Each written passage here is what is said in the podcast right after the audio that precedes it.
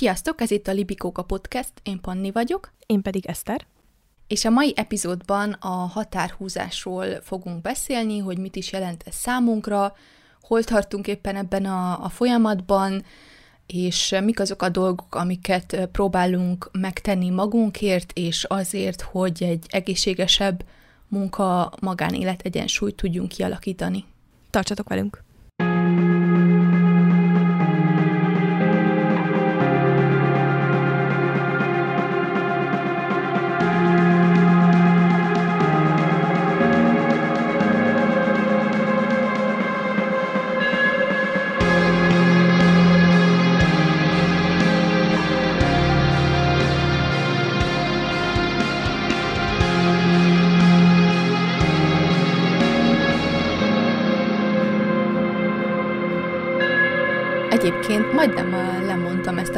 A felvételt, vagy hát így a tegnap gondolkoztam azon, hogy valóban jó ötlete ez, vagy ne beszéljünk-e valami másról, mert hogy ez a hét nekem pont olyan volt, hogy így nagyon ebben voltam benne, hogy mit jelent határhúzás, meg azt éreztem, hogy ez így nekem nagyon nem megy, és, és mit akarok én erről beszélni, de aztán arra jutottam, hogy igenis akkor is, akkor is lehet ezekről a folyamatokról beszélni, amikor még benne vagyunk, és amikor frissek az élmények, mert abból is nagyon sokat tudunk tanulni. És szerinted a határhúzás olyan egyébként, amivel így el lehet készülni, és akkor lesz egy pont, amikor már azt érzed, hogy nem vagy benne teljesen? Hát, valószínűleg nem, de azért, azért lehet jobb, nem? Remélem, hogy lehet jobb. Vagy lehet, hogy, hogy ez egy ilyen nagyon hullámzó dolog, és hogy nagyon függ attól, hogy éppen a mentális egészséged az milyen, meg hogy mik a prioritásait. Persze mindannyiunknak az életében vannak olyan időszakok, amikor igenis jobban meg kell nyomni a munkát, és hogy az is oké. Okay. Szerintem az, az a fontos ebben a kérdésben, igen, hogy, hogy erre ne görcsöljünk rá, meg hogy amikor úgy érezzük, hogy most akkor nem megy úgy, ahogy kellene, akkor azt ne kudarcként éljük meg, hanem inkább leckének vegyük. Igen, mert amúgy én is azt gondolom, hogy szerintem ez egy folyamatos dolog. Nyilván a szintekben van különbség egy idő után, és érdekes, hogy mondod, hogy most azt érzed, hogy nehezen megy neked, mert én meg arra jöttem rá ezen a héten, hogy sokkal jobban megy már ahhoz képest, ahol mondjuk két-három évvel ezelőtt uh-huh. tartottam. Nem megy tökéletesen, nagyon távol vagyok tőle, és nagyon sokszor küzdelmes, leginkább azért, mert az emberek nem igazán szeretik tiszteletbe tartani az embernek a határait, szerintem, vagy legalábbis így sokszor megélem ezt, hogy így nyomogatják a, a kerítést, amit odarakok. Ez egy nagyon furcsa kép zavar volt, de szerintem... Ilyen zombi igen, apokalipszis. Egyébként most így visszanézve, hogyan írnád le, hogy milyen volt az, amikor ez így nagyon, nagyon nem ment? Most arra nem emlékszem már, hogy én vagy te javasoltad ezt a témát, hogy beszéljünk a határhúzásról, de nekem nagyon benne volt a fejemben, amikor a kiégéssel kapcsolatos témákról beszélgettünk, hogy szerintem mindenképpen kell erről egy epizód, mert szerintem az én első kiégésem az igazából nyilván nagyon sok mindennek a összejátszása miatt történt meg, de ennek a legeslegfontosabb aspektusa az a határhúzás teljes hiánya volt. És itt most nem csak a munkahelyi, mikor veszem fel a telefont, mikor válaszolok az e-mailekre, stb. részére gondolok, hanem az érzelmi határhúzás részére is, hogy én ilyen érzelmi szemetes ládának meg átjáróháznak éreztem magam, és most, amiben már érzek változást, az az, hogy le tudom választani a másiknak az érzelmeit a saját érzelmi megélésemről. Tehát, hogyha valaki ideges, vagy mérges, vagy valami baja van, de nem mondja el, hogy mi, akkor régen ebben a helyzetben én egyrészt teljesen átvettem volna ezt az érzést, és én is elkezdtem volna ideges lenni, és elkezdtem volna azon gondolkozni, meg pörögni, hogy vajon én mit csináltam, amiatt a másik uh-huh. ember mondjuk így viselkedik, vagy átvettem volna annak a felelősségét, hogy hogyan tudom én megváltoztatni azt, hogy a másik hogyan érzi magát. Most meg az van, hogy nem megyek bele ezekbe a játszmázásokba. Tehát, hogy úgy vagyok vele, hogy igyekszem egyértelműen kommunikálni azt, hogy nálam mi az, ami belefér, mi az, ami nem fér bele. Most akár magánéletről, akár munkáról beszélünk, és hogyha a másik embernek van valami baja, de nem mondja el, akkor azzal nem az én feladatom foglalkozni. Tehát én arra tudok csak reagálni, amit ő megoszt velem, de nem teszek abba plusz energiát, hogy már állandóan megpróbáljam kitalálni, hogy a másik embernek mi baja van, amikor nem mondja el. Tehát ezt érzem az érzelmi határhúzással kapcsolatban változásként.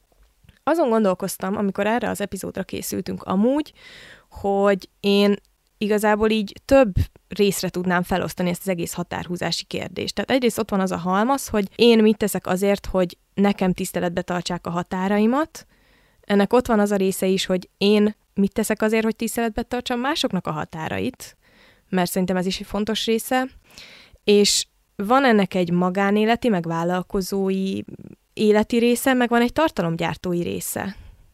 Mert hogyha valaki még nem hallgatott meg egy epizódot se tőlünk, mi mindketten Pannival egyébként az internetet tartalmat gyártunk, és abba viszont nagyon erős változást érzek már a régebbi viszonyulásaimhoz képest, ahogyan az interneten a határaimat tudom most már védeni. Akár kéretlen üzenetekről, vagy bántásról, vagy bármi ilyesmiről van szó. Uh-huh. Egyébként ezt hogy érzed így, hogyha összehasonlítod az alkalmazotti meg a vállalkozói létet, hogy melyikben nehezebb ez számodra? Vagy tehát így arra gondolok, hogy mondjuk amikor az embernek van egy főnöke, akkor bár nem az ő vállára nehezedik a teljes vállalkozás súlya, mégis van egy, egy megfelelési igény, míg amikor saját vállalkozásod van, és a saját magad főnöke vagy, akkor csak magadnak kell megfelelni, viszont akkor meg sokkal nagyobb ez a súly. Hát szerintem mindkettőnek más kihívása van ilyen szempontból, mert hogyha alkalmazott vagy, és mondjuk vannak munkatársaid, vagy van, van egy főnököd, akkor igen, ott van ez a megfelelési kényszer, meg van ez a pszichológiai jelenség, amikor szeretnénk beilleszkedni, meg nyilván azt érezzük, hogy nagy tétje van annak, ha esetleg nem felelünk meg, de a vállalkozói oldalról meg az van, hogy látszólag persze te határozol meg mindent, de gyakorlatilag a, valahogy én nagyon sokáig azt éreztem, hogy sokkal nagyobb tétje van annak, hogyha velem valaki nem elégedett mondjuk. És szerintem a, a határhúzásnak az egyik legnehezebb része ez, vagy itt kezdődik igazából ez az egész, ami miatt egyáltalán nehéz erről a témáról beszélni, meg aztán megcsinálni, hogy nagyon félünk attól, hogy mások mit fognak rólunk gondolni, és nagyon sok mindent már előre végig gondolunk, mint lehetséges reakció, pedig lehet, hogy igazából semmi közünk nincsen a valósághoz. Tehát az a dolog még meg se történt, a másik még nem is adott semmilyen okot arra, hogy, hogy nekünk azon kelljen aggódni, hogy esetleg mondjuk nem szeretnek minket, de mégis ez a félelem nagyon bennünk van. Tehát szerintem vállalkozóként, mivel nem igazán van erre sem ilyen tanult eszköztár, hogy hogyan lehet jól határokat húzni, és aztán tartani, ott meg egy kicsivel nehezebb ezt az egészet magadnak meghatározni. Te hogy érzed ezt? Én úgy érzem, hogy nálam annyival bonyolódik a helyzet, hogy én nem, nem egyedül vagyok, ugye? Tehát, hogy uh-huh körülöttem van egy, nem tudom, 15-20 főből álló csapat, akik többé-kevésbé rendszeresen bekapcsolódnak a magazin létrehozásába, és hogy mi mindannyian ingyen dolgozunk, és emiatt én egy plusz nyomást érzek, vagy úgy, úgy érzem azt, hogy nekem mindig hálásnak kell lenni, hogy ezek az emberek az idejüket és az energiájukat rám szánják, meg az én uh, szerelemprojekt életemre szánják, és én mostanában kezdek azon gondolkozni, hogy valóban ennyire hálásnak kell nekem lenni.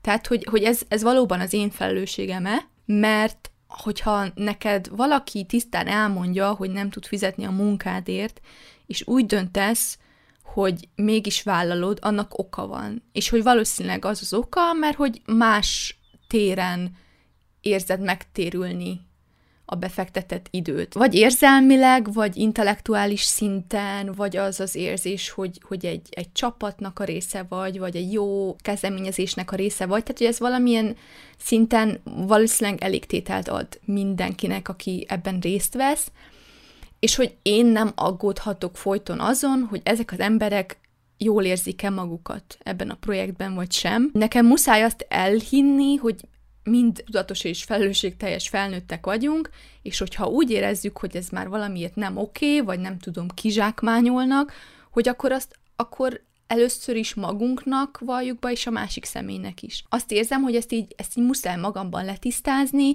hogy ha valakinek a csapatból ez nem lenne jó, az azt jelezni. Mert hogyha ha ezt így magamban nem fektetem le, akkor folyamatosan van egy nyomás, hogy én tartozok ezeknek az embereknek valamivel. És hogy ez alatt a nyomás alatt meg nem lehet dolgozni. Igen, az alapján, amit elmondasz, inkább olyan, mintha lekötelezettje lennél uh-huh. ezeknek az embereknek, csak az, amit így megütötte a fülemet, az az volt, hogy, hogy a bizalom, hogy kell legyen egy olyan bizalom feléjük, hogy ők mind, ahogy mondott, felnőtt, felelősségteljes emberek, és hogy majd szólnak, ha valami bajuk van. Uh-huh. Ez egy másik dolog amúgy, amit nekem így folyamatosan gyakorolni kell, hogy ne gondolkozzak el, ne, ne gyártsak előre olyan problémákat, amikkel még nem találkoztam. Uh-huh. És, és így néha így rajta kapom magam, és akkor így magamra is, így szólok is magamnak, hogy oké, okay, Eszter, ez még nem történt meg, majd hogyha megtörténik, majd akkor foglalkozol vele. Addig meg nem. Mert hogy onnantól kezdve, hogy valakinek valami baja van, de nem mondja el, én azt nem gondolom egy felnőtt viselkedésnek, és ha valaki így dönt, az onnantól kezdve viszont meg nem az én problémám. Mert ha nem őszinte velem valaki az a kapcsolatban, hogy valami baja van, akkor én azt nem fogom tudni kitalálni, csak uh-huh. szerintem nagyon sok kapcsolat csúszik félre azon, hogy az emberek játszmáznak. Mert ez egy játszma. Amikor én ülök és várom, hogy a másik kitalálja helyettem, hogy nekem mi a bajom, és megoldja, akkor az játszmázás. És, és ez annyira kódolva van belénk valahogy, vagy annyira sok helyről hozzuk ezt a mintát, legalábbis én, én nagyon sok ilyet láttam, meg látok most is magam körül, hogy nyilván utána az ember, hogyha egy kicsit olyan irányultság vagy beállítottságú, akkor meg ebbe így könnyen belecsúszik. Ezt értettem igazából az érzelmi átvétel alatt, hogy elkezd ezen gondolkozni, és elkezd ezen aggódni, hogy akkor most mi lesz. Ennek kapcsán a tegnap az jutott eszembe is, amiről úgy éreztem, hogy egy picit így oldotta ezt a belső feszültséget, az az volt, hogy a, a This Is Us sorozatban van egy worst case szenárió játék, amik, amit játszanak a szereplők, hogy mi a legrosszabb dolog, amit meg, ami megtörténhet. És hogy, hogy ebbe így, így gondoljunk bele, mert hogy egyébként nagyon hajlamosak vagyunk arra, hogy egy ilyen folyamatos pánik állapotot tartsunk fenn magunkban e, ezzel, amit mondasz, hogy azt képzeljük el, hogy a másik ember mit gondolhat, és lehet, hogy kitalálunk olyan dolgokat, ami az illetőnek soha eszébe nem jutna. És hogy én is így elképzeltem, hogy oké, okay, mi a legrosszabb dolog, ami a magazin kapcsán megtörténhet, és így arra jutottam, hogy hát az, hogy oké, okay, egy ponton mindenki azt mondja, hogy ez nekik már nem éri meg, és kilépnek, és hogy akkor én egyedül maradok. És így arra jöttem rá, hogy nem lesz az világvége, mert hogy még mindig ott van nekem mondjuk a blogom, amire ezekből a tartalmakból nagyon sok mindent át tudnék vinni. Nyilván nem lenne meg az a közösségi szellem, meg nem ez a, az ideális forgatókönyv, mert hogy már nagyon sokan szeretik a csendélet brandet, de hogy, hogyha meg ez megtörténne, akkor azzal is tudnék valamihez kezdeni. És hogy úgy érzem, hogy ezt így az, hogy ezt így végig gondoltam, így, így levette egy picit a terhet a vállamról. Hogy nem kell nekem folyamatosan ennyire teperni.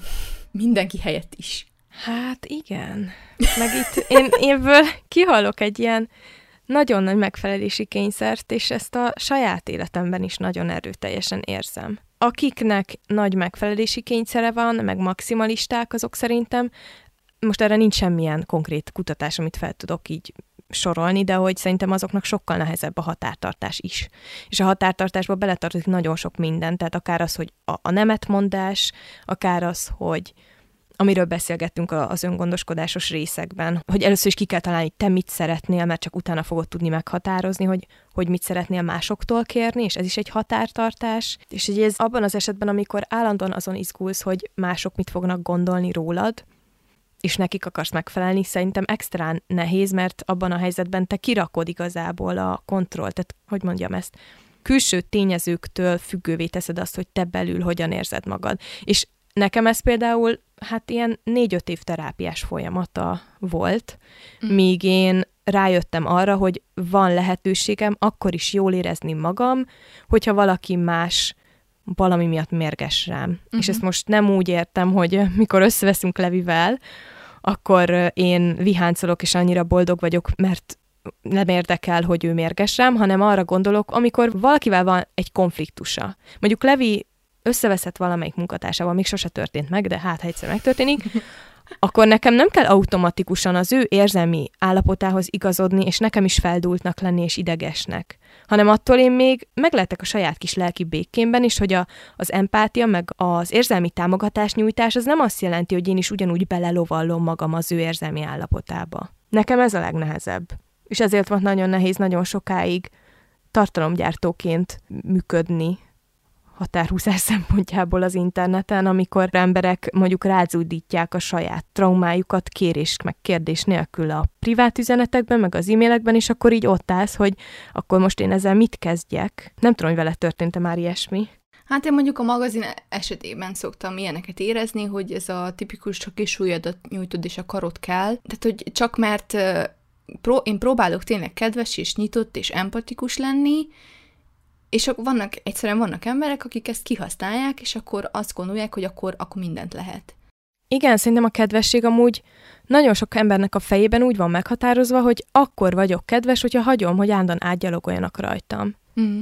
Pedig nem, én, én alapvetően magamat például egy kedves embernek tartom, de nem vagyok egy lábtördő vagy egy lelkiszemetes láda bárki számára bármikor. És valahogy szerintem nem is egészséges, hogy így használjuk egymást emberek. Egyébként szerintem itt az nagyon nehéz még ebben a kérdésben, ami mindenre rányomja a bélyegét, az az önértékelés.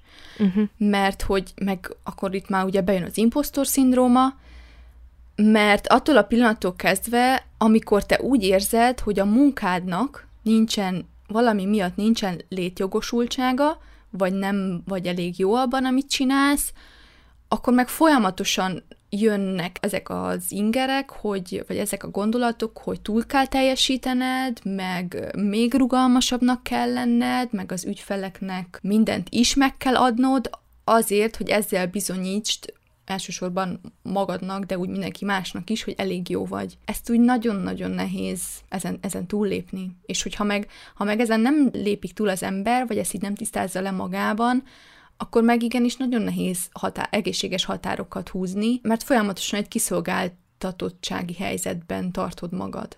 Hogyha te azt hiszed, hogy nem vagy elég jó, és emiatt folyamatosan bizonyítanod kell, uh-huh. akkor hagyni fogod, hogy mások átgyalogoljanak rajtad. Mert hogy azt érzed, hogy, hogy ez belefér, vagy hogy ez olyan áldozat, amit neked meg kell hozni ahhoz, hogy sikereket érjél el.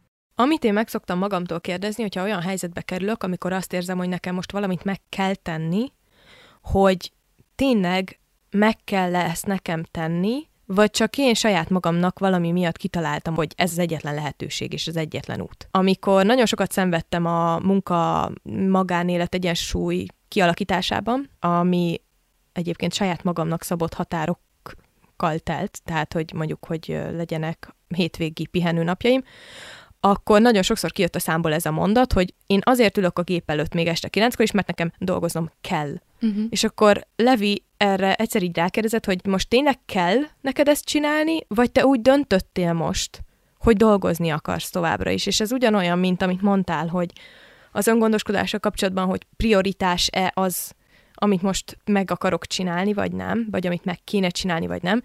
Mert hogy szerintem amúgy ilyen kellek nem léteznek, hanem ezeket a kelleket saját magunknak állítjuk fel, és nagyon sok esetben, hogyha azt gondolom valamiről, hogy nekem azt meg kell csinálni, ott nem arról van szó, hogy meg kell csinálni, hanem arról van szó, hogy én valami miatt azt gondolom, hogy ez egy olyan dolog múlik, ami általában nem múlik rajta amúgy.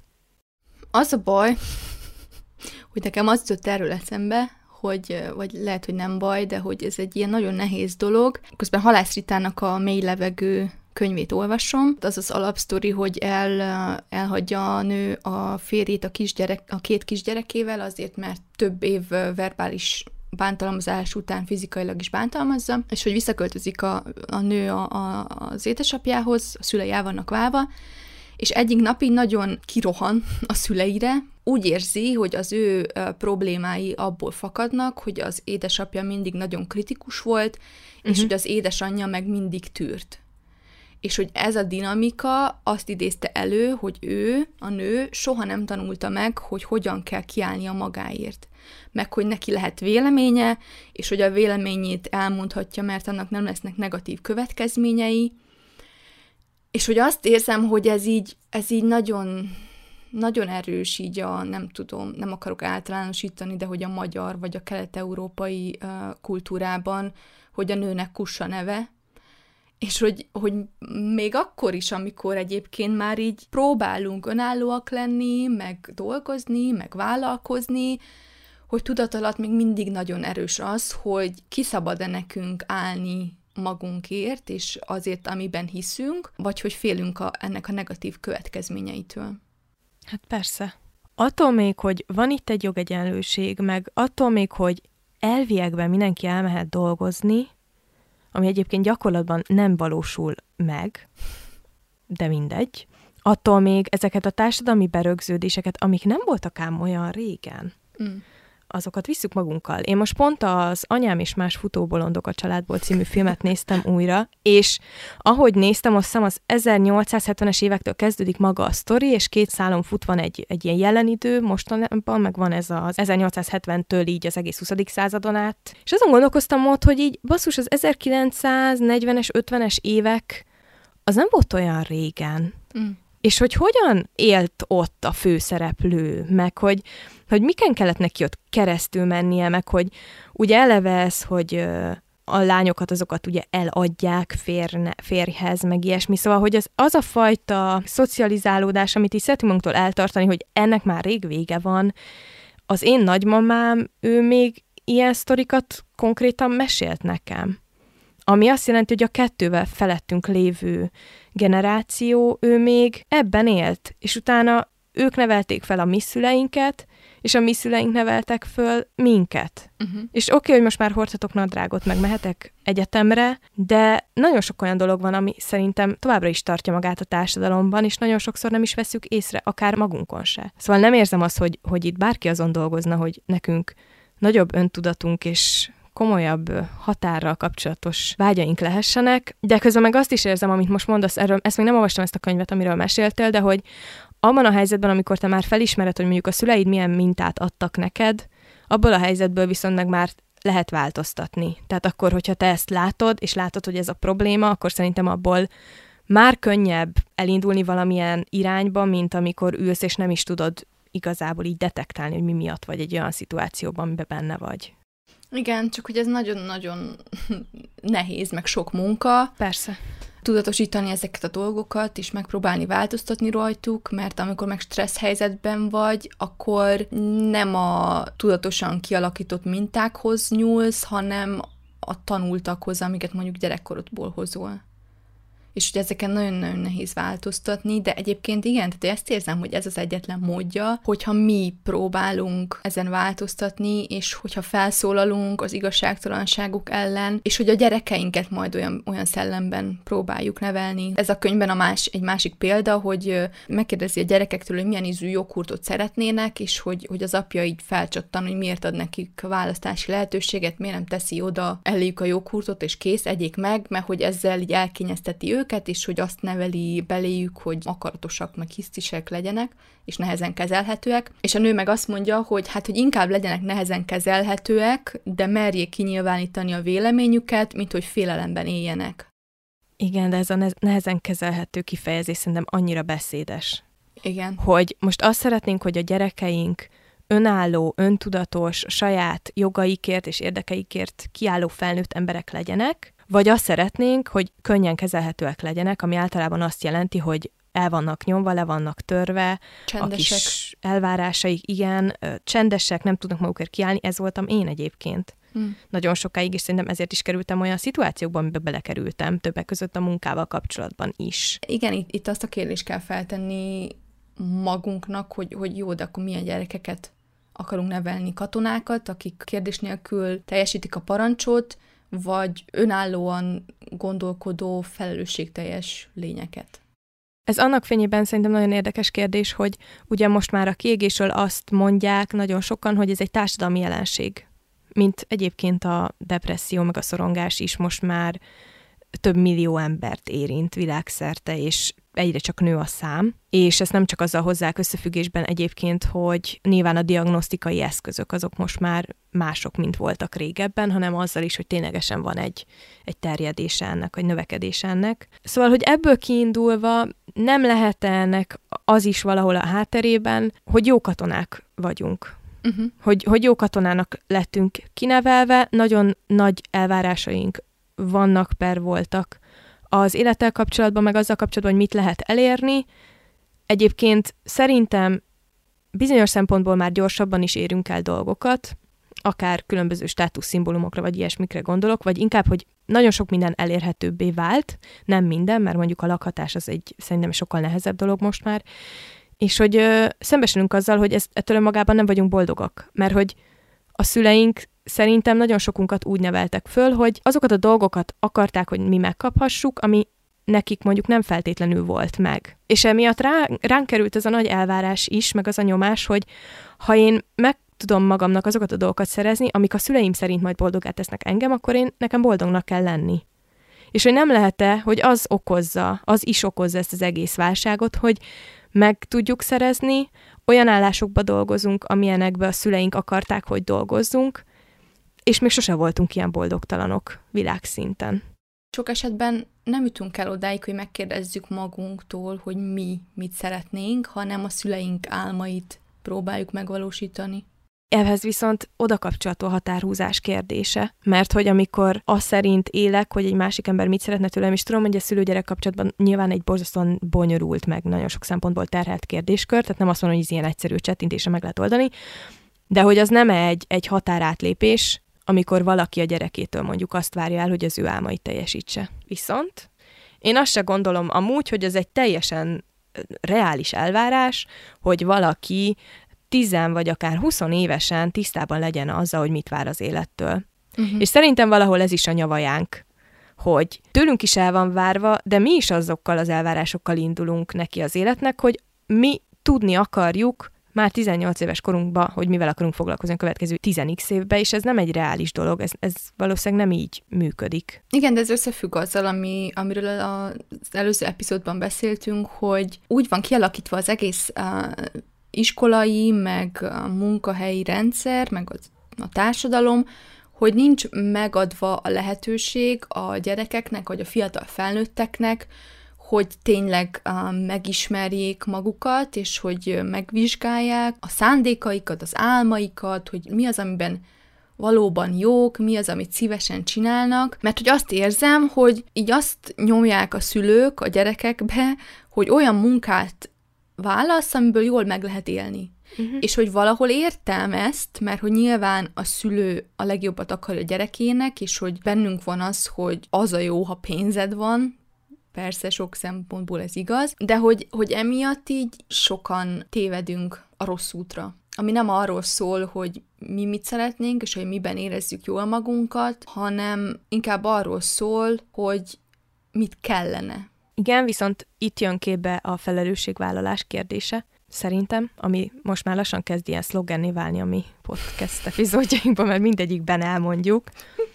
De amúgy én a határúzással kapcsolatban is ezt írtam fel magamnak, hogy két dolog fontos ebben az egészben, a felelősségvállalás és a következetesség. Uh-huh. Persze van egy csomó olyan dolog, ami hatásként ér minket, és amivel kapcsolatban még nem is biztos, hogy mindenen tudunk változtatni, de onnantól kezdve, hogy ezeket felismerjük, szerintem lehet érte felelősséget vállalni, és lehet azt mondani, hogy akkor oké, akkor mit tudok én tenni ebben a helyzetben.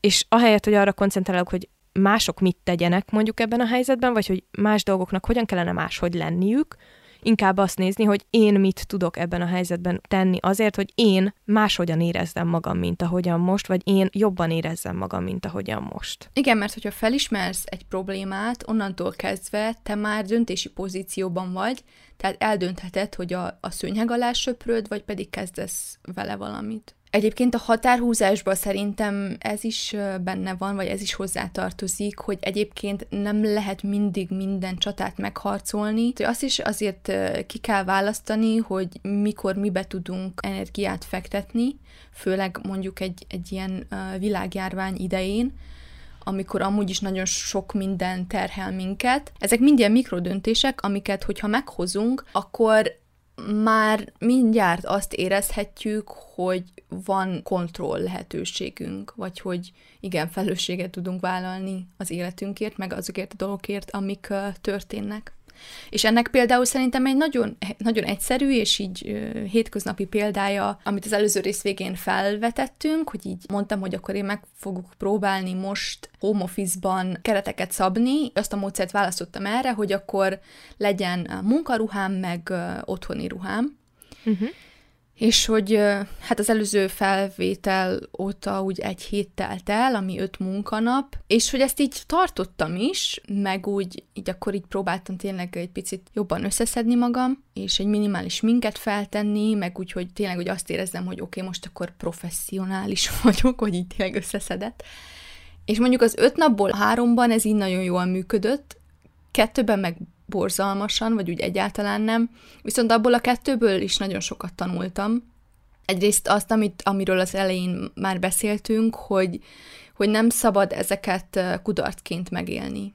Tehát, hogy amikor te eldöntöd, hogy valamiben határ szabsz, és, és az valami miatt nem működik, azt ne, ne úgy éljük meg, hogy úristen, akkor ez már soha nem fog sikerülni, és hogy akkor inkább többet nem is próbálkozunk, hanem hogy el kell fogadni, hogy ez egy, ez egy folyamat, és hogy lesz benne fent, és lesz benne lent, és hogy rugalmasan kell kezelni ezeket a dolgokat. De egyébként, amiket én így leckének könyveltem el magamnak, az az volt az egyik, amit már te is mondtál, hogy a hétvége az hétvége legyen, és hogy akkor, akkor nem, nem válaszolok munkával kapcsolatos e-mailekre, meg üzenetekre, és amit majd most fogok próbálni bevezetni, az az, hogy, hogy este hat után sem szerencsére nem sürgősségi ellátásban dolgozunk, és hogy nem fog történni semmi, hogyha nem válaszolunk valamire egy órán belül. Csak persze ez nagyon nehéz, amiatt, amiről beszéltünk, a megfelelési kényszerről, meg az, hogy elérhetőek és kedvelhetőek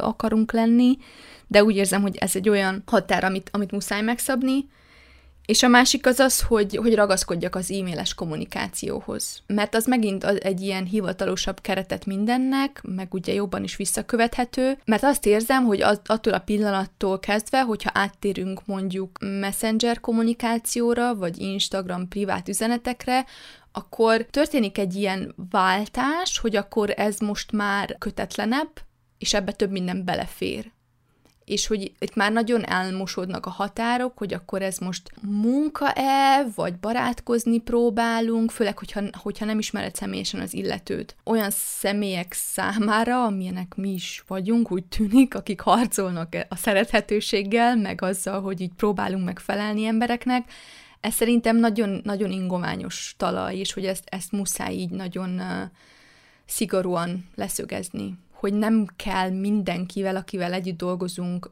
barátnak lenni. Igen, meg nem kell, hogy mindig mindenki szeressen mm. az interneten.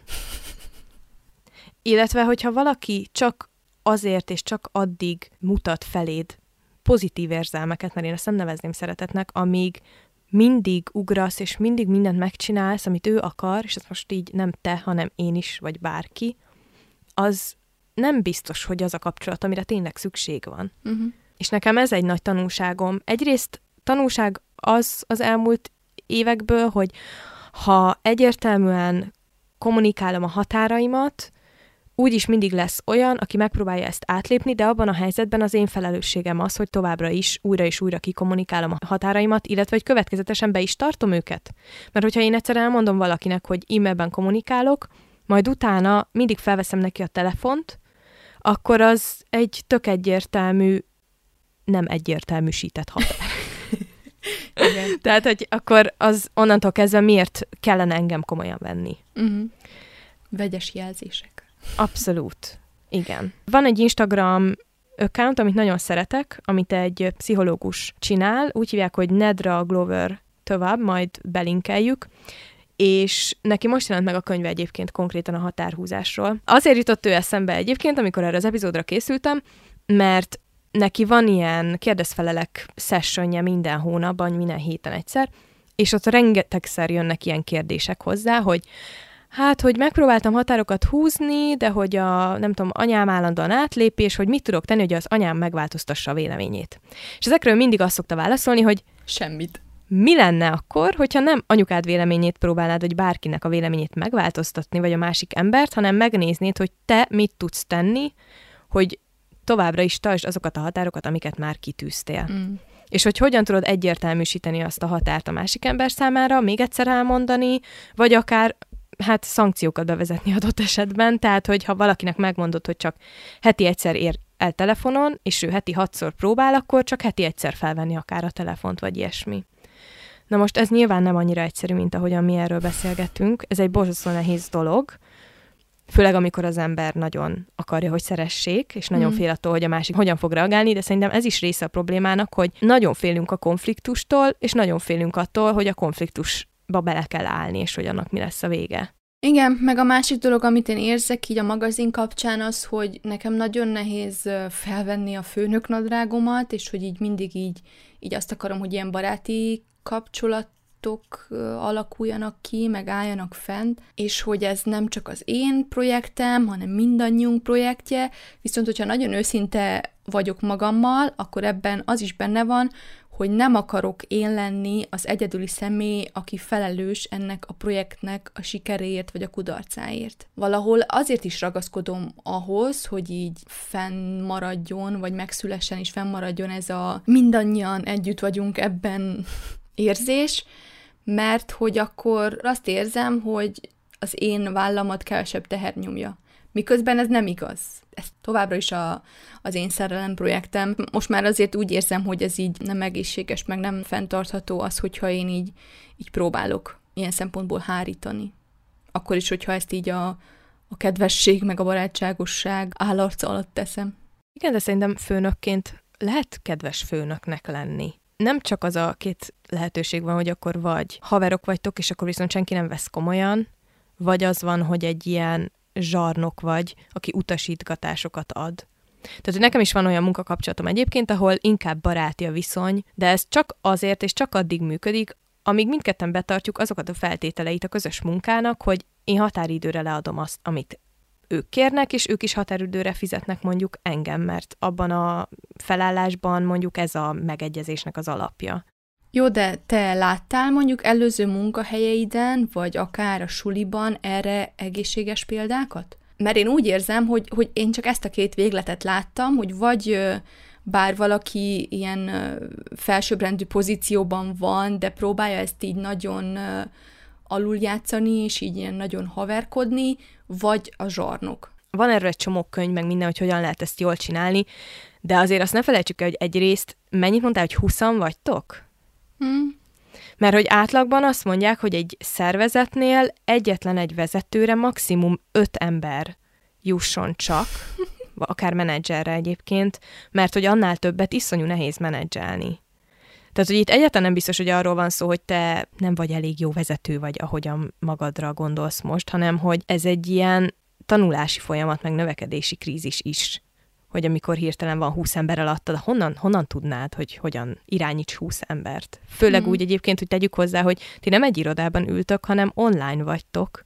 Igen. És mindenkinek tök más élethelyzete van. Igen. Igen, meg amiatt is én azt érzem, és így próbálom ezt így nem kifogásként használni, hogy amiatt is nehéz határokat húzni nekem ebben, mert a többieknek, szinte mindenkinek van egyébként egy főállása, ami mhm. mellett foglalkozik a magazinnal, míg nekem most gyakorlatilag ez a főállásom. Tehát, hogy nehéz azt mondani, hogy jól van, akkor engem csak munkaidőben keressetek, mert a legtöbben nem tudnak munkaidőben keresni. Arra gondoltam most, hogy azért csak muszáj lesz ezt így, ezt így valahogy bevezetni, és akkor azt mondani, hogy hogyha te csak este tízkor tudsz ezzel foglalkozni, és neked az működik, akkor nyugodtan írd meg nekem, amit szeretnél, de én nem fogok válaszolni csak másnap. Na, egyébként pont ezt akartam mondani, hogy attól még, hogy ők nem tudnak munkaidőbe dolgozni valamin, attól te neked még nem hmm. kell egyből reagálni. Igen, csak itt megint bejön az, amiről beszéltünk, hogy, hogy bennem nagyon erős az, hogy ha ő a szabad idejéből áldoz erre, akkor nekem azért hálásnak kell lenni, és De az meg már kell az tartani. ő döntése, hogy a saját szabad idejéből áldoz erre, érted? Persze, hát igen, ez az, amit, amit beszéltünk, hogy neked gyakorlatilag senki másért, meg senki másnak a, az idejért és a döntéseiért nem kell felelősséget vállalnod, csak a saját igen. a magad életéért, de hogy ez, ez nagyon nehéz, szerintem főleg nőknek, de lehet, hogy nem csak mert hogy így bennünk van ez az ösztönös, mindenkiről gondoskodnunk kell, meg ez a tyúkanyó effektus. Igen, de, de nagyon fontos, hogy mindenkinek az érzelmeiről is. Amikor gondoskodsz, akkor neked nem csak a főzést, vagy a mosást kell elintézni, hanem a másik érzelmeiről is gondoskodnod kell, hogy jó legyen a hangulat, hogy a másik jól érezze magát, és ez szerintem egyébként lehet egy csomó szempontból ilyen szupererőként használni, de fel kell ismerni azokat a részeit is, igen, ami viszont meg már baromira nem a mi dolgunk mm. egy adott helyzetben. Igen, meg ez egyébként párkapcsolatban is nagyon nehéz szerintem, és ez, ez megint egy kicsit a határhúzás téma, hogy merjük megbántani a másikat, és hogy ne féljünk attól, hogy ha van egy konfliktus, az akkor a vég. Mármint, hogy úgy érted, hogy mert kimondani azt, amit igazából gondolsz, attól függetlenül, hogy a másik mondjuk, másikat ez hogyan érintheti? Igen, és ez szerintem párkapcsolatokban, meg, meg munkahelyi kapcsolatokban is nagyon-nagyon fontos, csak nagyon nehéz. Igen, csak munkahelyi helyzetben ha jól működik egy szervezet, akkor kell, hogy legyen annak egy struktúrája, vagy egy terepe annak, hogy a másiknak visszajelzést tudjál adni. Na most majd nagyon kíváncsi leszek a hallgatók közül, hogy hányan mondják azt, hogy nekik van ilyen jól működő, akár mondjuk HRS-e vagy bármi ilyesmi helyzetben, akihez tud fordulni, és aki mondjuk le tud vezényelni akár egy munkai konfliktus, mert a legtöbben szerintem fúra magunkra vagyunk hagyva ezekkel a dolgokkal. Uh-huh. A párkapcsolat az már egy más dolog, mert ott, ott oda nyilván hozza az ember a saját összes csomagját. Nyűgét, igen, meg csomagját az elmúlt x évből, meg a szüleitől, meg mindenhonnan. De munkahelyen szerintem azt tud sokat segíteni, hogyha kereteket állít fel az ember. Most a, a vállalkozói oldalról értem, mert nyilván amikor elmész alkalmazottnak, akkor ott már jó esetben van egy felállított keretrendszer, amit jó esetben időnként ellenőriznek, hogy tényleg mindenki betartja, és jó esetben van rá lehetőség, hogy panaszal élj, hogyha valami nem úgy működik, ahogy kellene. Igen, de itt megint bejön az, hogy így valahogy az van bennünk, hogy nekünk hálásnak kell lenni, ha dolgozhatunk. És hogy akkor így sokszor így nem, emiatt is nem merünk szerintem kiállni magunkért, mert attól félünk, hogy akkor elveszítjük az állásunkat, és akkor úristen mi lesz. És hogy persze vannak olyan szituációk, amikor ez, ez tényleg nagyon, nagyon káros hatással tud lenni egy családra. Igen, szerintem a, ez egy nagyon komoly probléma, hogy ez egy valós dolog, hogy annyira kiszolgáltatott helyzetben vannak emberek, hogyha hogy ők adott esetben tényleg a teljes megélhetésükkel játszanak akkor, amikor megmondják a véleményüket, mm. vagy akár csak, csak felvállalnak egy konfliktust. És itt most akár arra is gondolhatunk, hogy, hogy hány nőnek kell szexuális zaklatást hallgatnia, vagy eltűrni a munkahelyén, mert különben, különben nincs hova menni.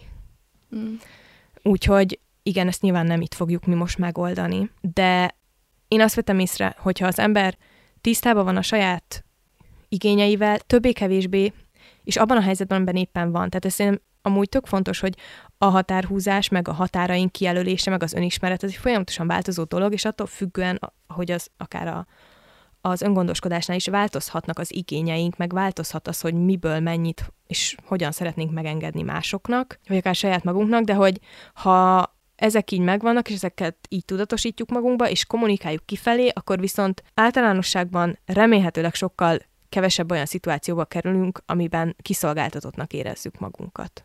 Igen, viszont itt megint bejön az, vagy úgy érzem, hogy megint bejön az, hogy te így elvégzed az egyetemet, és el kell kezdened dolgozni, és hogy fogalmat sincs semmiről, és hogy már emiatt nagyon kiszolgáltatott vagy, és hogy ezeket a tapasztalatokat csak így szenvedés árán lehet megszerezni. Mert hogy egyébként senki nem tanít meg.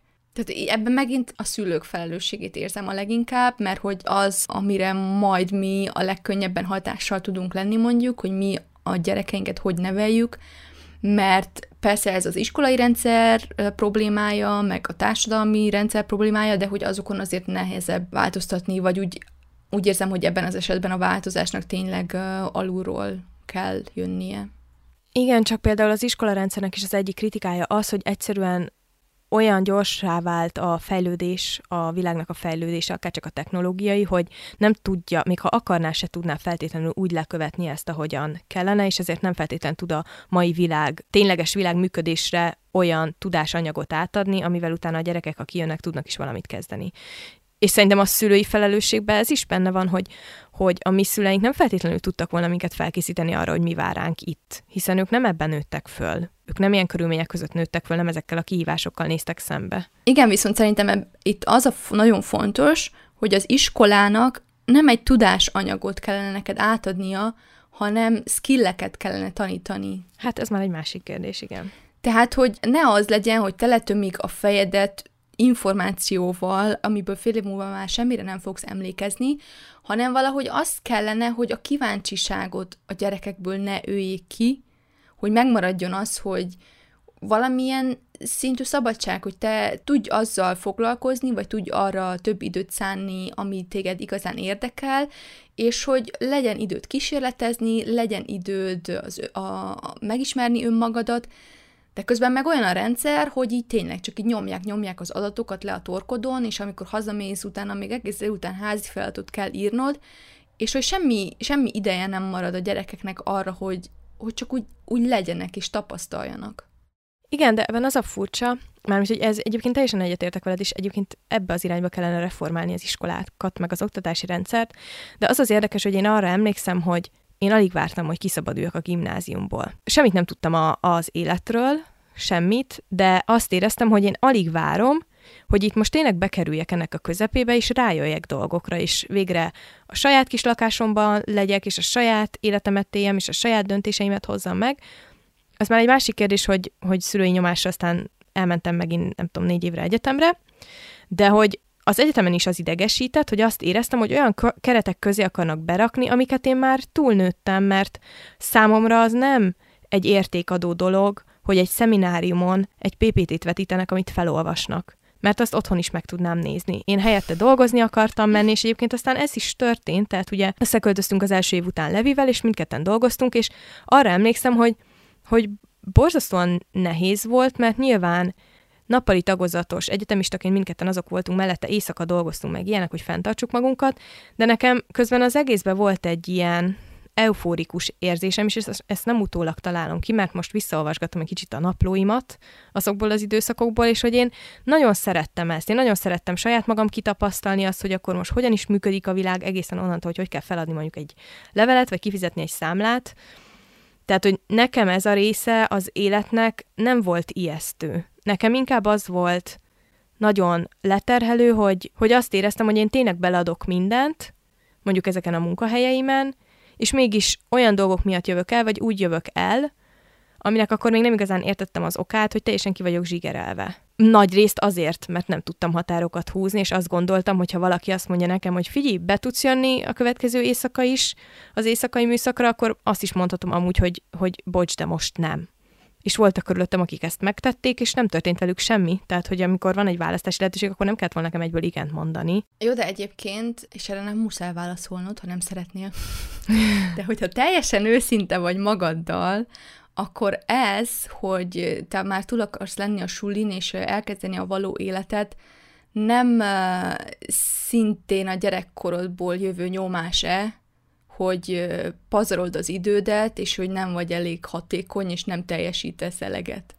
Nem, szerintem, ha teljesen őszinte akarok lenni, akkor ez pont, hogy inkább az volt, hogy végre a kezembe vettem a saját életemet, és nem az alapján kell csinálnom a dolgokat, ahogyan szeretnék tőlem uh-huh. mások. Tehát inkább, hogyha ha menekülésként nézünk erre, akkor ez inkább egy, egy gyerekkorból való kifele menekülés volt, vagy, vagy akár a, abból az életkörülményből, amiben én benne voltam. Uh-huh. De az a furcsa, tudod, én pont azon gondolkoztam nemrég, aztán lehet, hogy nagyon elviszem ezt a témát, hogy nálunk a családon belül nagyon kiegyenlítetlen volt az, hogy ki milyen anyagi körülmények között él. És van több olyan családtagom is, akiknél teljesen egyértelmű volt, hogy a, a velünk egykorú, az velem és a hugommal egykorú gyerekeknek teljesen más lehetőségeik lesznek az életben, akár hogy, hogy külföldre mehetnek egyetemre tanulni, akár hogy tele volt ajándékkal a karácsonyfa, alatti rész, tehát az ilyen, vagy hogy megkaphattak bármit, amit akartak, de hogy bennem ez például sosem szült frusztrációt, egészen addig, amíg mondjuk a körülöttem élő felnőttek nem kezdtek el ezen háborogni, és ezen idegesíteni magukat, és akkor észrevettem, és ezt például nemrég tettem le, hogy én, én ezt csak azért vettem át, mert azt láttam, hogy a felnőttek körülöttem ezt csinálják, de őszintén szóval nem igazán érdekel. Tehát amikor én nekem végre lehetőségem volt arra, hogy elmenjek dolgozni, és a saját keresetemből éljek, és a saját döntéseimet hozzam meg, akkor én ezt egy, egy tök nagy felszabadulásnak éltem meg, és inkább ezt az oldalát láttam, nem azt, hogy úristen milyen nehéz, és úristen mennyire nem fel, hogy nekem most itt dolgozni kell, miközben mások megkapják ezt egy csettintésre. Tehát, hogy az a fajta ilyen elégedetlenkedés, ami, amit mostanában már egyébként gyakrabban felfedezek magamba, az akkor még nem volt bennem így az élettel szemben, vagy az élettel kapcsolatban.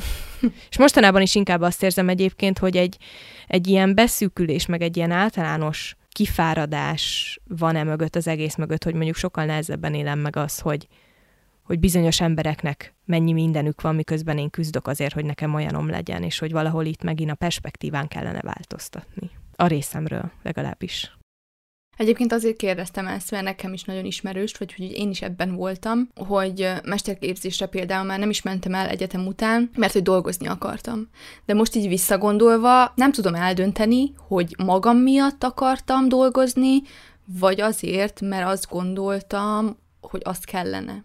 Én is szerettem azt a szabadságot, hogy végre pénzt kereshetek, de lehet, hogy pont amiatt, hogy már az első munkahelyem olyan volt, hogy így kiégéssel jöttem el onnan. Valahogy soha nem, ez, a, ez az eufória, amiről te mhm. beszélsz, ez, így, ez engem így nem, nem ért utól. De hát, hogy én ezt, ezt a részét nem tapasztaltam meg. Amikor Izlandon dolgoztam, és sokkal többet kerestem, akkor már így azt a részét igen, hogy, hogy független tudok lenni, és hogy utazhatok, és olyan szempontból igen, de azt a részét nem, hogy, hogy a munka az olyasmi, ami egy eszközt ad a kezedbe, hogy több döntési lehetőséget legyen. Ja, mondjuk azt hozzáteszem, hogy, hogy amíg dolgoztam ezekben a borzasztó diákmunkás állásokban, nekem folyamatosan volt egy ilyen tervem, ami felé meneteltem, ami egy ilyen B-terv volt, ami akkor még a YouTube csatorna volt, és aztán amikor ez nem jött össze, akkor ugye ezt teljesen más irányba elvittem, de hogy ott ténylegesen, ahogy mondod, egy eszköz volt inkább ez az egész a, a terveim megvalósítására, semmint maga a, a full felnőtt élmény. Vagy egyébként, egyébként miért mondod azt, hogy a YouTube csatorna nem jött össze? Hát mert én influencerként akartam volna megélni, csak aztán rájöttem, hogy azzal olyan kompromisszumok járnak, amiket nem szeretnék. És legalábbis most, most az időszakban. Ö, nem, most már, most már máshogy gondolom. Csak mert az, azért kérdezem, mert hogy én arra jöttem rá, hogy én, én, én 18 éves korom óta blogger akarok lenni, de hogy azért alapítottam a magazint 2019-ben, mert hogy azt hittem, hogy a blogger az nem egy rendes szakma. Miközben még mindig blogger szeretnék lenni igazából. De hát... hogy úgy gondoltam, hogy a, a, a magazin főszerkesztője az úgy, az úgy jobban hangzik, vagy hogy az úgy elfogadhatóbb. Igen, én akkor még nekem sem a mindsetben, sem mentális energiában, sem sehogy máshogy nem volt igazából arra meg az eszköztáram, hogy beleálljak ebbe és kitapossam a saját kis ösvényemet, és olyan határokat állítsak fel, akár szponzori együttműködésekkel, vagy a, a, az akkori partnercégemmel, vagy bármivel kapcsolatban, hogy ez a dolog meg tudjon valósulni. Most már utólag nem gondolom ezt, de hát utólag mindig könnyű okosnak lenni szerintem. De a lényeg az, hogy, hogy ott a, a munkának ez volt igazából a, a szerepe. És az a furcsa, hogy sokszor azt érzem, hogy abban a helyzetben én azért voltam boldogabb általánosságban, vagy azért éreztem magam általánosságban jobban, mert volt mi felé menni. Uh-huh. De amikor már benne vagy abban, amit elér, el akartál érni, akkor azt, azt már teljesen másabból úgy valahogy kicsiholni azt, hogy jól érez magad benne. Igen, ennek egyébként macak irodalma, hogy, hogy mennyire fontos az, hogy az embernek mindig céljai legyenek, és hogy érezd, hogy, hogy van értelme annak, amit csinálsz, olyan szempontból is, hogy új szinteket tudsz elérni. Egyébként ezt, ezt abszolút érzem én is, főleg, hogy egy olyan magazint vezetek, ami a globális felmelegedés problémája ellen küzd. Tehát, hogy igen, ezt, ezt napi szinten érzem, hogy jó, jó, de mi a célunk, vagy, vagy van értelme annak, amit csinálunk? És hogy ebben is nagyon, nagyon könnyű kiégni. Azt akartam mondani pont, hogy ez önmagában egy, egy ilyen aktivizmus is, és az aktivizmusban nagyon könnyű kiégni. Hmm. Főleg úgy, hogy, hogy adott esetben kiteszed magad szándékosan hmm. olyan dolgoknak, amik nem vidámak. Uh-huh. Határhúzás. Pont nemrég láttam egyébként egy videót arról, hogy a tartalomgyártás az egy érzelmi munka. És hogy ebben nagyon sokszor nem gondolunk bele, és ha már határhúzásról beszélnénk ma elvileg, aztán majd a vágásnál meghallgatom, hogy tényleg mennyire beszéltünk a határhúzásról ma, hogy amikor tartalomfogyasztói oldalról valaki jön, és azt mondja, hogy én írtam neked egy üzenetet, és te nem válaszoltál, te rohadék, akkor ő abban nem gondol bele, hogy én a másik oldalon minimum tíz üzenetet kapok per nap. És hogyha minimum tíz üzenetet kapok per nap, és mindegyiket elolvasom, és mindegyekre érdemben akarok válaszolni, mert hogy ugye sem a videóim, sem a posztjaim nem azok, hogy nézd milyen szép ez a bögre, vagy nézd milyen szép ez a szemüveg, és akkor szívecske, hanem most no offense, csak hogy nyilván egy ilyen típusú posztra más reakció érkezik, mint amikor mondjuk a munkával kapcsolatos problémáidról írsz, vagy bármi másról. Valaki megírja saját élményeit, azt te elolvasod eleve, idő, energia, érzelem, mert belevonódsz, ahogy elolvasod, és utána arra érdem akarsz válaszolni, nincsen az embernek ennyi ideje, sem érzelmi kapacitása. Uh-huh. És szerintem ezt borzasztó nehéz a másik irányba úgy kommunikálni, hogy közben ne hallatszódjál úgy, mintha ki hálátlan. Vagy snob. Vagy snob. Kösz. Ezek szerint egy snobnak hallatszottam. Nem, én De hogy... gondoltam. Szóval, hogy, hogy ez, na, ez egy nagyon nehéz dolog, mert nyilván nagyon szeret szeretnék adni magamból, meg a saját élményeimből, ahogyan ebben a podcastban is tesszük egyébként, de ennek is megtalálni a megfelelő arányát, és aztán aztán nem magamra venni, amikor mondjuk valaki mérges lesz, mert nem válaszolok egy olyan üzenetre, hogy Ö, szia, lehet egy kérdésem? És akkor így, most, ne, tehát most erre mit mondjak? Nem. Nem lehet. Vagy nem tudom. Tehát mit, mit akarsz ezzel az üzenetem? Miért írsz nekem ilyen üzenetet? Na, szóval most úgy érzem egyébként, hogy kicsit frusztráltnak hangzom ezzel kapcsolatban, de szerintem a, a social media, és azon úgy akár tartalomfogyasztóként, akár általános felhasználóként, akár tartalomgyártóként fent lenni, mindenképpen az állandó határ átnyomogatással jár. Igen, egyébként azt érzem, vagy úgy azt szűrődött le nekem mindazzal kapcsolatban, amit mondtál, hogy hogy az is egy nagyon fontos határszabás, hogy amikor valaki neked ilyen, ilyent ír, ismeretlenül, hogy szia, lehet egy kérdésem, neked jogod van azt válaszolatlanul kitörölni. Hagyni, igen. igen. igen. És hogy ez nekem is, tehát hogy az elején én erre nem voltam képes, és hogy mindenkinek kedvében akartam járni, de hogy ezt így nem mondtuk ki, de gondolom ez, ez mindenki számára egyértelmű, hogy a határhúzás a mentális egészségünk fenntartása szempontjából nagyon fontos, és hogy itt meg bejön az a, az a képbe, amit mondasz, hogy, hogy érzelmi munkát végzünk akkor, amikor, hát gyakorlatilag minden emberi interakció Igen. érzelmi munkával jár, az e-mailek, a telefonhívások, az üzenetek, és hogy neked igenis jogodban áll azt mondani, hogy bocsi, ez már nem fér bele. Igen, és akkor itt jön a csavar az egészben, hogy és ez nem arról szól, hogy a másik ember egyébként most mit írt nekem? Mert most nyilván azzal nehéz mit kezdeni, hogy szia, ö, van egy kérdésem, meg azzal is nehéz mit kezdeni, amikor valaki ö, kéretlenül kijönti magából a saját traumáját, ami megint egy olyan dolog, amiről lehet, hogy egyszer külön kéne beszélgetnünk, nem tudom, vagy, vagy én majd egyszer feldolgozom valamilyen formában, hogy a tartalomgyártásnál ugye, hogyha mondjuk én csinálok egy videót, hogy itt van ez a podcast, ahol ugye a saját élményeinkről beszélünk az egész munka, magánélet, meg kiégés témakörében, és ebben a podcastban el szoktuk mondani, hogy kérünk titeket, hogy írjátok meg nekünk a történeteinket, hogy írjátok meg a, az élményeiteket e-mailben, a posztok alatt nagyon szívesen várjuk, hogy kinek milyen benyomásai vannak ezekkel a dolgokkal kapcsolatban, amikről mi is beszélgetünk, tehát itt ennek az egésznek van egy kerete, uh-huh. amiben meghatározzuk, hogy milyen formánban, hol tudtok minket ezzel kapcsolatban elérni, és nyilvánvalóan egyébként szoktunk is reagálni ezekre, éppen olyan tempóban, ahogyan mi is, akár mentálisan, akár, akár erőforrással bírjuk. De mondjuk amikor én is nehezebb témákról készítettem videókat, és akkor ott a, elmondom a, a videó végén, hogy komment szekcióban nyugodtan írják le az emberek, mert akkor onnantól kezdve én meg tudom azt szabni saját magamnak határként, hogy mikor megyek fel oda, és mikor olvasom el. És ez, ezért volt nekem nagyon nagy lépés egyébként, hogy, hogy a telefonomról a Messengeren kívül az összes push értesítés ki van kapcsolva, hogy ne is kapjak arról értesítést. Mert hogy viszont a másik oldalán ennek meg az van, hogy amikor én megnyitom az Instagramot, vagy megnyitom a YouTube-ot, vagy megnyitom az e-mail fiókomat, akkor sosem tudhatom, hogy a, az üzenetnek, amit kapok, a másik oldalán mi van. Uh-huh. Hogy most valaki engem el fog küldeni a halálba, vagy megírja, hogy mennyire segített neki valami, amiről beszéltem, vagy ö, leírja a saját traumáját borzasztóan részletesen, és, és nagyon triggerelően. És, hogy, és szerintem ez is egy ilyen fontos dolog, amit, amiről többet kéne beszélnünk, hogy hogyan tudsz a saját élményeidről úgy beszélni, vagy akár a saját traumáidról, hogy azzal nem triggereled ki halába a másikat.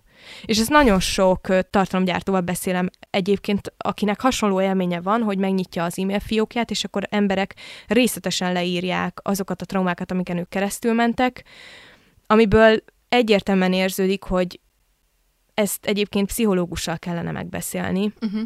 Mert hogy a probléma az, hogy viszont ilyenkor átadódik a felelősség, hogy én ezt, nekem ezt valaki megírta, én ezt elolvasom, ebben nagyon komoly dolgok szerepelnek, de én nem vagyok kompetens abban, hogy ezen segítsek. Uh-huh. Ahogyan itt a podcast során is, hogyha beszélgetünk ilyen kiégéssel kapcsolatos ö, dolgokról, függőséggel kapcsolatos dolgokról, bármilyen ö, mentális problémáról, mi, mi nem vagyunk kompetensek abban, hogy segítsünk. Ezért szoktuk ezt egyébként időről időre elmondani, meg amikor valaki ír nekünk üzenetet, mondjuk hála Istennek nagyon-nagyon jó üzeneteket kaptunk ezzel kapcsolatban eddig, és senki nem azt mondta, hogy adjatok tanácsot, mit csináljak, hanem inkább egy megerősítés volt azzal kapcsolatban, hogy mindenki keresztül megy hasonlókon. Csak hogy valahogy ennek sincsenek meg a maga formai meg, meg, meg tartalmi követelményei, vagy olyan határai, hogy ezt hogyan lehet úgy, hogyan írhatod meg valakinek úgy a történetedet, hogy a másikat nem fogod teljesen kiakasztani, és hogy nem azt várod el, hogy oldja meg helyetted a, a problémádat. Igen, de szerintem ez egy ennél sokkal nagyobb probléma, és beletartozik az, amikor, amikor emberek azt mondják, hogy ha hogyha te celeb vagy, vagy influencer vagy, akkor igenis törődj bele, hogy az azzal jár, hogy zaklatni fognak. Én ezzel nem értek egyet, hát és soha nem is fogok. Ez az, hogy én sem, de hogy ez meg ehhez nagyon hasonló. Vagy nekem, a, ami a kedvencem, az amikor tehát kapok néha olyan privát üzeneteket Instagramon, hogy mesélj magadról, vagy mi a te történeted? És akkor ilyenkor rendszerint el szoktam küldeni, hogy szia, ez a blogom linkje, nyugodtan olvasgass, és hogyha bármilyen kérdésed van, akkor ezt megbeszélhetjük. Rendszerint kiszokott derülni az ilyen esetekben, hogy egyébként az illetőt nem érdekli az én történetem, hanem valami hátsó szándéka van, és hogy ez is nagyon-nagyon-nagyon szomorú, és hogy már emiatt van, amikor látom, hogy van egy privát üzenet kérésem, és úgy vagyok vele, most ezt biztos, hogy meg akarom nyitni, vagy sem. Igen, de épp ez az, hogy olyan, mintha egy ponton túl az emberek nem is tekintenének emberként a tartalomgyártókra, hanem egy ilyen projekciós felületként néznek rájuk vagy ránk, akiknek kötelessége elviselni azt, amit kapnak, meg ez ezzel jár. Nem. Öt évvel ezelőtt, mikor én ezt elkezdtem, nem ezzel járt. Egy tök jó kis közösség volt körülötte, támogattuk egymást, meg, meg visszajeleztünk egymásnak, meg építőkritikát adtunk. Senki soha nem gondolta volna, hogy az interneten lenni azzal fog járni, hogy adott esetben troll hordákat húzol magadra egyes kijelentésekkel, vagy, vagy halálos fenyegetéseket fogsz kapni. Tehát, hogy nem gondolnám, hogy, hogy ezt ennyivel le kéne zárni. Mert hogy ez egy annyira friss dolog, hogy Igen. ebbe viszont meg még bőven tudunk hova fejlődni határhúzás tekintetében. Mm. És amikor valaki azt kéri, van például egy lány, akit követek, aki mindig kikommunikálja az újonnan jövőknek, hogy nagyon aranyosak vagytok, hogy reagáltok ezekkel a kis sztori reakciókkal az Instagramon, a mosolygós fej, meg a sírós fej, de hogy, hogy kérlek ne tegyétek, mert hogy napi 300 privát üzenetet kapok, és a 300 privát üzenetből a fele ilyen, és hogy minden egyes rákattintás az, az energiát viszel. És akkor ő is állandóan megkapja, hogy mi az, hogy neki követelései vannak, meg hogy ez nem így működik, meg hogy az Instagram erre ad lehetőséget. És akkor ez most megint határhúzás, hogy, hogy ezt viszont te nem tudod befolyásolni, hiába kéred újra és újra és újra, hogyha valaki más ezt felülbírálja, és, mm. és áthágja újra és újra és újra. Sajnos ismét úgy érzem, hogy ez az online felületeken túlmutató probléma, és hogy nagyon sok emberben van egy olyan fajta egoizmus, vagy narcizmus, vagy nem tudom minek nevezzem, hogy én rendelkezhetek a másik ideje fölött. Igen. És hogy ha nekem most kérdésem van, neked igenis kötelességed most azonnal válaszolni. Vagy hogyha én csevegni akarok, akkor legyél szíves és álljál rendelkezésemre.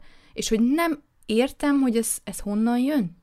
De egyébként ez vállalkozói közegben is megvan, és én egy ponton, amikor már teljesen ki voltam borulva, vagy még este 11-kor is hívnak, vagy vasárnap 7 órakor este, és akkor ilyenkor mindig azért végig gondolom, hogy az egy, az egy milyen élet. És ezt most a nem bántásból mondom, de volt a nem, nemrég ez a posztod arról, hogy tényleg rosszul kell éreznünk magunkat azért, mert nem akarunk állandóan dolgozni, és és aztán azon gondolkoztam, hogy akik amúgy az egész életüket, meg, meg, az, meg minden kapcsolatukat, meg minden szabadidejüket, meg mindent a munkára rászánnak a kiégés és az egészségügyi problémák határaig, ők amúgy boldogok, mert hogy szerintem amúgy nem. Igen, ezt a párommal szoktunk erről beszélgetni, mert ő ráadásul három időzónában dolgozik, ugye van a sajátunk, meg az iroda egy része Portugáliában van, és egy másik része Amerikában, és emiatt ilyen abszolút... Teljesen le, kacsvasz. Le, igen, igen. ilyen lehetetlen időpontokban is szokott e-maileket kapni, de nem csak úgy, hogy mondjuk ked hajnalban, hanem vasárnap este is. Uh-huh. És hogy akkor ő is szokta rosszul érezni magát emiatt, hogy akkor neki válaszolnia kellene vasárnap este, és mondtam neki, hogy nem, mert hogy ez nem, nem rólad szól, hanem arról szól, hogy a másik embernek az életében van valami probléma, ami elől valószínűleg a munkában menekül. De hogy ez, neked, ez nem a te felelősséged. És hogy tudom, hogy ezt így nagyon, nagyon durván hangzik ez így kimondva, de hogy e, ezt szerintem szintén így a határhúzás szempontjából nagyon fontos letisztázni, hogy csak azért, mert a másik 24 órában dolgozni akar, és jön az elvárásaival, neked nem kell annak megfelelni. Egyébként nekem pont volt most nemrég egy ilyen beszélgetésem valakivel, hogy mondtam neki, hogy szabadságon leszek, és akkor ő elmondta, hogy ő nem volt, nem tudom, 15 éve szabadságon. És akkor ez nagyon érdekes volt, mert utána így leraktam a telefont, és tudod, amikor úgy egész nap úgy nő benned ez a... nő benned a feszültség, hogy, hogy amúgy nekem mi közön van ahhoz, hogy ő nem megy el 10 éve, 15 éve szabadságon. Mi közön van neki? Ez, ez az én dolgom? Nem. De közben meg azért voltam mérges, mert hogy bennem ez benyomta azt a gombot, amivel egyébként én borzasztóan küzdök, uh-huh. hogy nem vagyok egy lusta szemét, amiért el akarok menni szabadságra. Uh-huh. Amit mondani akartam egyébként az előbb, az az, hogy, hogy én egy ponton eldöntöttem, hogy lehetséges, hogy egyszerűen csak el kell fogadni, hogy én nem, nem vagyunk kompatibilisek azokkal az emberekkel, én, meg a másik ember egymással, már kezdek fáradni. Tehát, hogy én nem leszek kompatibilis egy olyan emberrel, aki napi 24 órán keresztül dolgozik, és elvárja, hogy egy percen belül e-mailt kap, választ kapjon az e-mailjére, akkor is, ha este 11-kor küldi el, és ő sem kompatibilis velem, és akkor nekünk lehet, hogy nem kell egymással együtt dolgozni, és hogy ez nem baj. Igen, viszont ez azért nagyon nehéz, mert ez megint összefügg az elhagyástól való félelmünkkel. Érted? Tehát, hogy így, így nagyon hát, nehéz. Nem volt egyszerű eljutni erre a pontra. Ez tény. Tehát, hogy nagyon nehéz, amiről szintén beszéltünk már, azt hiszem, hogy nagyon nehéz nekünk szétválasztani a munkánkat a saját személyünktől, és hogy az, hogy ha, ha valakivel a munkában nem vagyunk kompatibilisek, az nem azt jelenti, hogy te emberként megbuktál, vagy hogy nem vagy elég jó, vagy nem vagy szerethető, vagy érted? Igen, hát azért hozzáteszem, hogy ez évek munkája volt, és szerintem az, az ötödik vagy a hatodik olyan eset után döntöttem én ezt el, amikor este kilenckor bőgve ültem a gép előtt, hogy még mindig dolgozom, mert valakinek válaszolok az e-mailjeire. Mm. És akkor ezt így, ami, hogy megoldásokat is adjunk ebben a podcastban. Ami nekem bevált, az az, hogy egyrészt már az együttműködések elején határozottan, nem, nem is. Már a honlapomon fent van, hogy az árajánlatkérésekre például, meg üzenetekre legkorábban két munkanapon belül tudok válaszolni.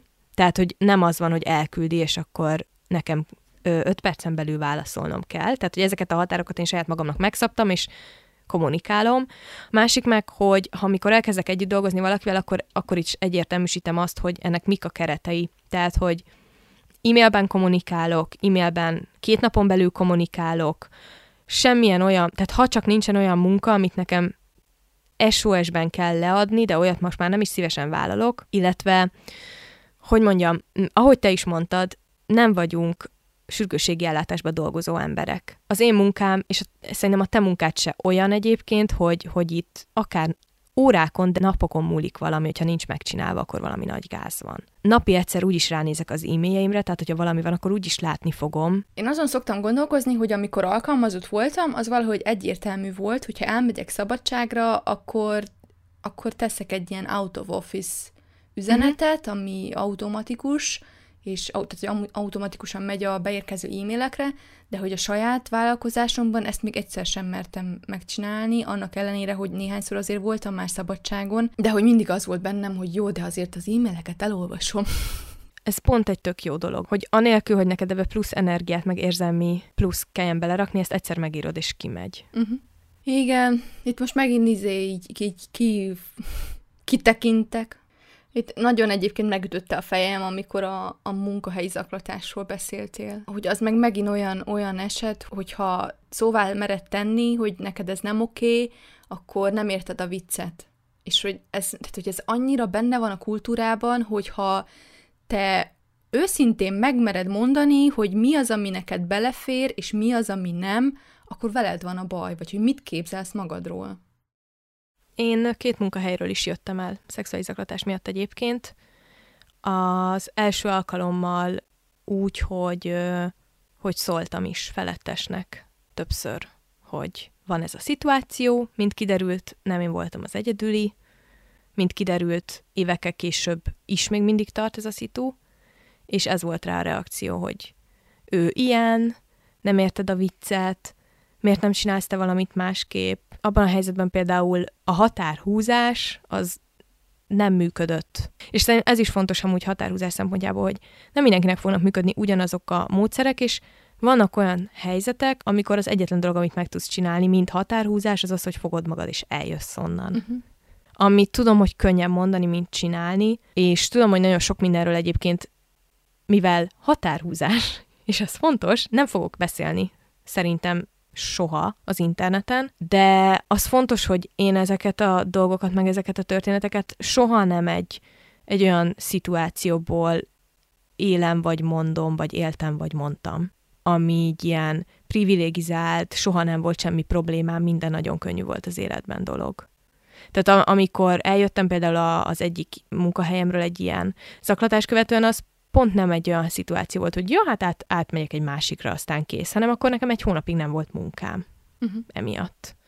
Tehát, hogy, hogy öm, ezt most csak azért mondom, mert azt feltételezem, hogy vannak dolgok, amiket így elbe- megbeszélünk egymással, és másoknak nehéz lehet hallani. Pont amiatt is, amit mondtál az öngondoskodós részben, hogy nehéz azt hallanunk, hogy a saját magunk sajnálásán túl is valami és hogy a saját magunk sajnálása az egy tök fontos része a folyamatnak, de hogy egy ponton túl a felelősségvállalásra kell átmenni, és meg kell nézni, hogy a helyzetben be vagyunk, mi az, amit, amin tudunk változtatni, még akkor is, hogy az egész rendszer el van rontva, és korruptak a politikusaink, és minden nagyon rossz. De, de szerintem nőként nagyon nehéz ez az egész, mert, mert alaphangon a társadalom nem vesz téged komolyan és alaphangon akarja állandóan kisebbíteni az általad megélt dolgokat. Igen, nekem a, a Bombshell film volt az, ami így nagyon benyomta a gombot ilyen szempontból, mert nekem is volt munkahelyi zaklatásban részem, viszont én meg nem szóltam róla senkinek, és hogy én próbáltam úgy elkönyvelni, hogy hát, hogy csak viccel, meg csak flörtöl, és miután megnéztem azt a filmet, aztán gondolkoztam rajta, hogy de basszus, azzal, hogy én nem szóltam senkinek erről, megteremtettem a lehetőséget arra, hogy ez másokkal is megtörténjen. És hogy ez, ez meg egy olyan felelősség, amit aztán nagyon nehéz cipelni. Vagy így utána nagyon sokkal gondolkoztam azon, hogy akkor így most nem tudom hány év után kellene nekem ezzel foglalkozni, vagy járjak-e utána, hogy az a pasi most hol van, és mit csinál, és hogy továbbra is zaklatja-e a nőket, vagy sem, vagy hogy, hogy próbáljam ezt így elengedni, hogy ezért most én nem tudok felelősséget vállalni.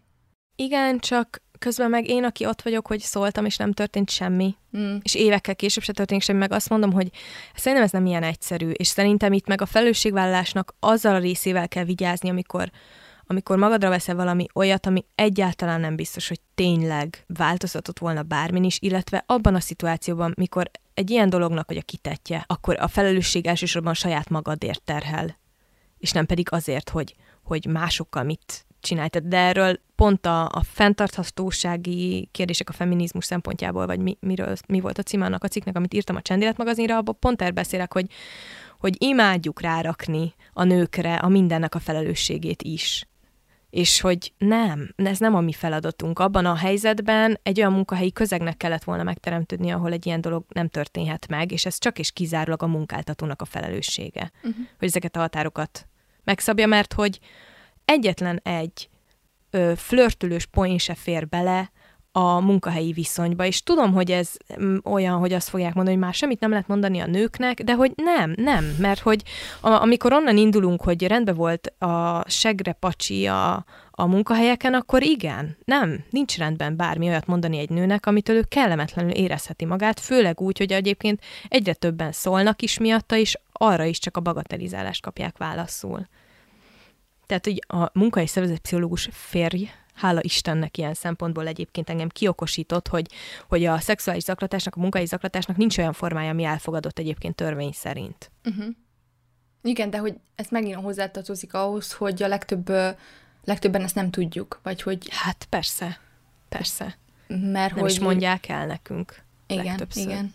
Meg itt megint bennünk van az, hogy ki tudunk állni magunkért, vagy hogy úgy vagyunk-e nevelve, hogy tűrjünk és szenvedjünk, és hűségesek legyünk azokhoz is, akik bántanak. De ez már megint egy, egy másik téma, ami egyébként összefügg a határhúzással, de annál azért sokkal nehezebb, meg komplexebb. Amit én levontam az eddigi beszélgetéseinkből, ebből a nem tudom, négy-öt epizódból, az az, hogy... Minden mindennel összefügg. Igen, hogy nem lehet külön szedni, tehát, hogy lehet külön szedni és külön beszélgetni ezekről a témákról, de szerintem azért van az, hogy annyira el szoktunk keveredni, mert mert ezek így egymásba fonódó és egymásba következő dolgok. Tehát, hogyha neked az önbecsülésed nincsen rendben, akkor nagyon nehezen fogsz határokat húzni. Ha nehezen húzol határokat, akkor nagyobb valószínűséggel történnek veled olyan dolgok, amiket nem szeretné, hogy megtörténjenek, akkor hogyha azok megtörténtek, akkor nagyobb esetben leszel traumatizált, tehát hogy nehéz ezekről úgy beszélni, hogy mindig konkrétan a témánál maradjunk, és így a munkahelyi meg kiégéssel kapcsolatos dolgokba szerintem ez is beletartozik. Uh-huh. A határhúzásnak is az első és legfontosabb lépése az önismeret.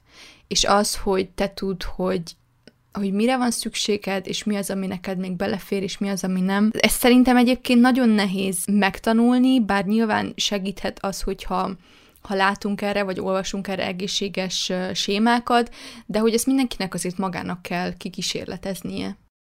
Igen, szerintem sokat segíthet amúgy ezen az egészen, meg igazából bármelyik témán, amiről beszélünk, hogyha úgy nézünk rá, mint egy, mint egy folyamat, és nem úgy nézünk rá, hogy nekünk ezt az első pillanattól kezdve tökéletesen kell csinálni, és ha nem csináljuk tökéletesen, akkor, akkor már kudarcot vallottunk, hanem, hanem inkább úgy hozzáállni kicsit, mint az élethez is, hogy történnek velünk dolgok, és hogy csinálunk dolgokat, de hogy abból tudunk utána fejlődni, meg, meg tanulni. Abból mondjuk én mindig többet fejlődtem, hogyha valami nehézségem volt, mint abból, hogyha valami könnyen megy. Nem, nem értesz egyet? Azt mondod, hogy nincsen igazam?